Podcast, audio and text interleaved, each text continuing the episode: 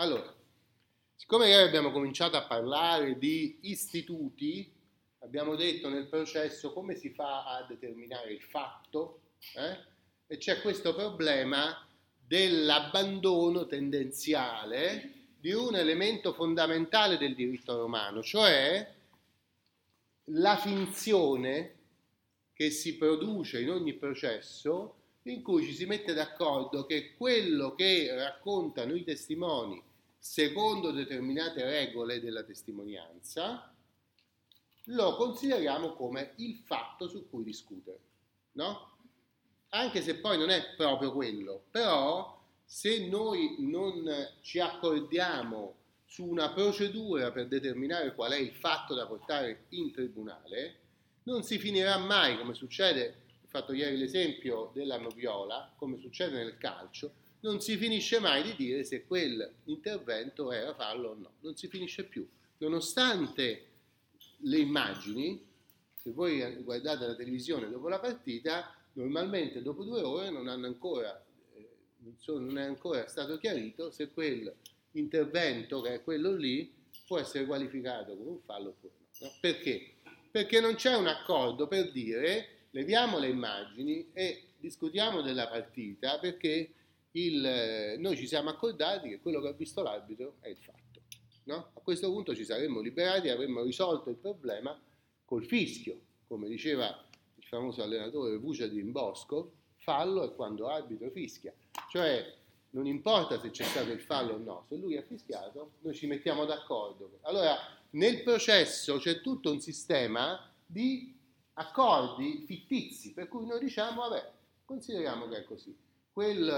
Per esempio, se ci sono dei procedimenti in procedura civile o procedura penale per cui determinate prove sono escluse, no? Sono escluse perché depositate troppo tardi, sono escluse perché non sono state messe a disposizione della controparte. Ci sono dei principi per cui quella prova non può essere considerata nel giudizio, no? Ma anche se è una prova molto importante, purtroppo quella prova, per esempio un'intercettazione che non è stata fatta su ordine del pubblico ministero, della magistratura inquirente, ma una registrazione fatta da un poliziotto o da un privato, non può essere portata in giudizio, anche se quella magari è una prova essenziale, no? Quindi c'è tutta una serie di regole che servono per dire così noi costruiamo il fatto, e quello che esce fuori da qui noi consideriamo che è quello che è successo, anche se sappiamo tutti che non è così, no? Allora, il Medioevo cristiano, cioè l'influenza del cristianesimo, la visione cristiana della società, ha provocato un allontanamento decisivo da questa idea della finzione processuale. Perché quando si accede a dei sistemi come quelli ordalici che vi ho descritto ieri, si dice, poiché lo Spirito Santo vive fra di noi, è presente, sta vivo dappertutto, noi abbiamo un modo di sapere cosa è successo, e questa non è una finzione, è una realtà, perché lo Spirito Santo c'è per davvero. Quindi quando quello prende un cucchiaino in fondo al pentolone bollente, lo Spirito Santo è presente e non può consentire che l'innocente venga condannato, perché è buono, cioè è Dio stesso, no? E vive in mezzo a noi, e dunque il processo, cioè in quel momento particolare del processo che è l'accertamento del fatto, non avviene, rinuncia a tutte queste finzioni che sono molto umane.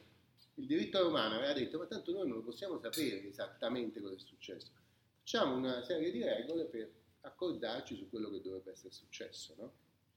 Invece con questa immissione di cristianesimo all'interno del sistema, l'effetto è che si comincia a pensare, ad essere molto convinti, che invece il fatto noi non lo possiamo certamente sapere, ma Dio lo sa esattamente, c'è un modo di sapere, no?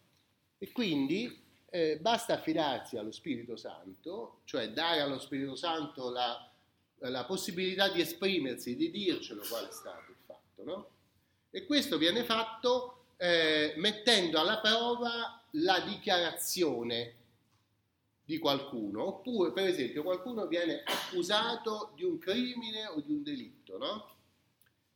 Dichiara: sono innocente, giuro di essere innocente, che Dio mi possa fulminare se sono innocente. Quando dice questo, siccome Dio sta lì, se quello è colpevole, tutti sono assolutamente convinti che Dio lo fulminerà, se questo è veramente colpevole, sta dicendo il falso, no?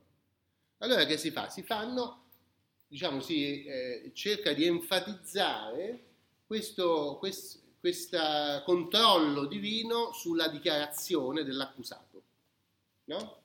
Questa è una forma particolare di ordalia, ma è sempre un'ordalia. Per esempio, per il clero si dice: tu sei stato accusato di aver avuto rapporti incestuosi con tua sorella. In genere, molto spesso si accusa la gente di aver avuto rapporti sessuali incestuosi, no? E il prete dice: no, non è vero. Allora guarda, dichiaralo solennemente e subito dopo, senza confessarti, fai la comunione. Siccome fare la comunione in uno stato di peccato mortale ti condanna all'inferno, questa è un'ordalia per cui il prete, se lo fa veramente, poi fa la comunione, la comunità è convinta che sia innocente, perché lui sta rischiando talmente tanto per la sua anima che certamente non lo farà. E questo procedimento si chiama purgazio, purgazione, cioè uno purga se stesso dall'accusa, cioè si libera dall'accusa. L'accusa gli grava addosso. Come fa a liberarsi da questa accusa? Fa uno di questi, cioè diciamo convoca la divinità a certificare che lui è innocente con una dichiarazione giurata che, se fosse falsa, lo condannerebbe all'inferno, no? Quindi vedete che c'è questa... il passaggio fondamentale è che non c'è più finzione, perché nonostante il fatto che voi ci possiate credere o non credere a questa costruzione, nella sensibilità di quella comunità non c'è più finzione, cioè non dobbiamo noi arrabattarci, arrovellarci per ricostruire il fatto, perché il fatto ce lo dice Dio. Se quello è innocente lo dichiara, certo, se fosse colpevole Dio lo fulminerebbe, no? Probabilmente lo potrebbe fulminare direttamente davanti a noi. E queste cose sono illustrate soprattutto nelle storie, nelle cronache che raccontano le vicende del popolo dei Franchi. Per esempio, Gregorio di Tours racconta un sacco di miracoli, sembra che Dio è presente dappertutto. Quando uno fa un duello interviene sempre Dio, se si ferisce lui lo guarisce, oppure lo fa morire per una sciocchezza, no? E c'è veramente questa concezione della presenza continua di Dio all'interno della comunità. Questo tenetelo presente, perché quando parleremo del 1000, dell'undicesimo secolo, cioè di un altro grande momento di trasformazione del diritto e della società, uno degli elementi importanti che trasforma anche il diritto è il cambiamento teologico su dove sta lo Spirito Santo. Mentre fino al 1100 si pensava che lo Spirito Santo stesse con noi tutto il tempo, invece dopo il 1000 si comincia a dire che lo Spirito Santo non sta sulla terra ma sta nel cielo, e che il clero, il prete, il presbitero ordinato lo convoca a prendere atto delle cose che fanno gli uomini con i sacramenti.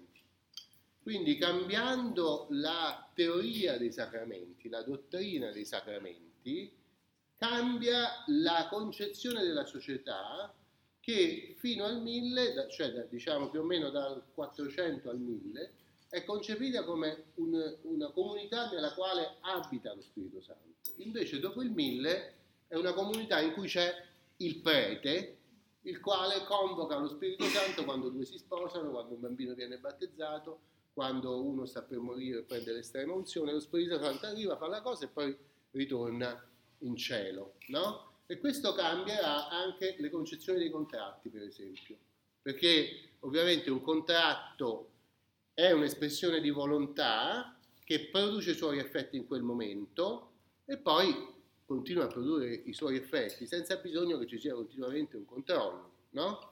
Cioè è un momento nel quale il diritto cambia l'equilibrio economico tra due persone, o tra più persone, o tra una sola persona, no? Questa idea che e quindi è parallelo al Sacramento. Infatti, a partire dall'undicesimo secolo comincia a rinascere il concetto, l'idea che l'incontro di due volontà possa produrre un effetto che poi il diritto riconosce come prodotto. E lo stesso succede quando due si sposano, l'incontro delle due volontà convoca lo Spirito Santo, il quale benedice l'unione, e dopodiché i due non sono più singoli, ma sono una coppia, no? Avviene una cosa. Questa, diciamo, efficacia istantanea di determinati riti, perché il contratto, diciamo, è un rito, il matrimonio è un rito, la possiamo capire se mettiamo vicino l'evoluzione della dottrina sacramentale e l'evoluzione della dottrina giuridica, che sono singolarmente paralleli. Allora il diritto invece prima, nell'Alto Medioevo, nel momento di cui vi parlo, procede dalla convinzione di questa invece permanenza della divinità all'interno del gruppo, e quindi le cose sono diverse. Per esempio la volontà dell'individuo non ha una particolare efficacia, i contratti sono ridotti al minimo, no? Perché si tratta di essere, cioè, la principale preoccupazione di ciascuno è quella di salvare la sua anima, cioè di fronte a questo Spirito Santo che gira in mezzo al gruppo sociale, di evitare di fare cose che non dovrebbe fare, no?